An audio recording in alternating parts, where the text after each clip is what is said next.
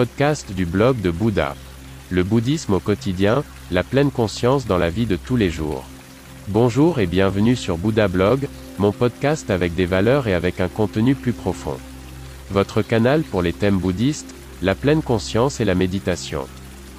Je m'appelle René et je suis très heureux que vous soyez là. Pendant de nombreuses années, j'ai vécu dans un temple en Chine, j'ai été ordonné moine, j'ai étudié les arts martiaux et la philosophie du prince indien.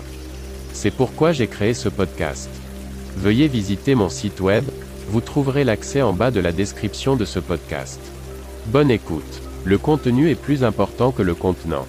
Je suis au temple Shaolin Europe, dans le bureau de l'abbé. Il y a ici une vaste bibliothèque de livres bouddhistes, dont beaucoup ont pour thème le Chan, Zen, j'en ai consulté quelques-uns. J'ai remarqué que tous les livres parlent des sutras, des règles et de l'histoire, mais que l'essence de l'enseignement de Bouddha, l'illumination, n'est pas ou peu traitée.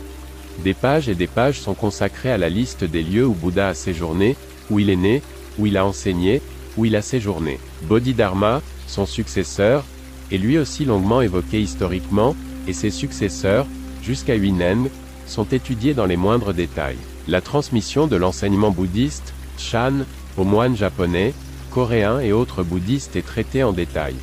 Un livre sur le Chan, Zen, décrit sur près de 300 pages qui était Bouddha, compare les points de vue sur sa vie, mais ne consacre que quelques lignes au thème central de l'illumination. Le Bouddha historique aurait atteint, dans une profonde méditation, la connaissance rédemptrice de la voie du milieu, et définit les quatre nobles vérités. Cette affirmation ne peut provenir que d'un auteur qui n'a justement pas connu l'illumination, mais qui traite le sujet du bouddhisme comme un historien, et qui ne prend pas non plus l'éveil au sérieux.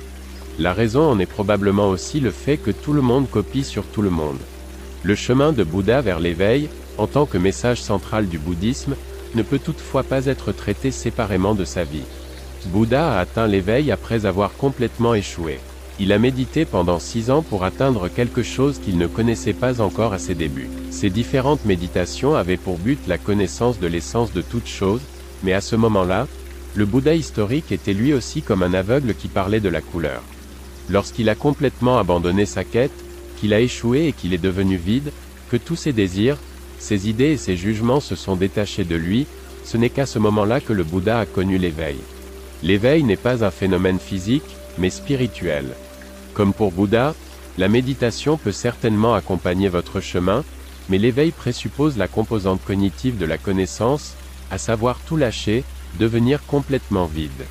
Si les auteurs les plus divers écrivent sur Bouddha, Bodhidharma et Chan sans avoir eux-mêmes atteint la connaissance. C'est faux. Les chercheurs sont ainsi dirigés dans une direction totalement erronée. Bouddha n'est pas seulement un personnage historique dont la vie peut être considérée chronologiquement, mais un maître spirituel dont l'enseignement constitue sa vie. Sans avoir connu l'illumination, aucun texte sur le bouddhisme ne devrait voir le jour. Si quelqu'un ouvre la voie après la première chute de neige, d'autres suivront le chemin. Celui qui ne sait rien doit tout croire. Marie FREIFRAU Ebner von Eschenbach, conteuse autrichienne 1830 à 1916. Merci beaucoup d'avoir écouté le blog de Bouddha. N'hésitez pas à visiter mon site web. À demain.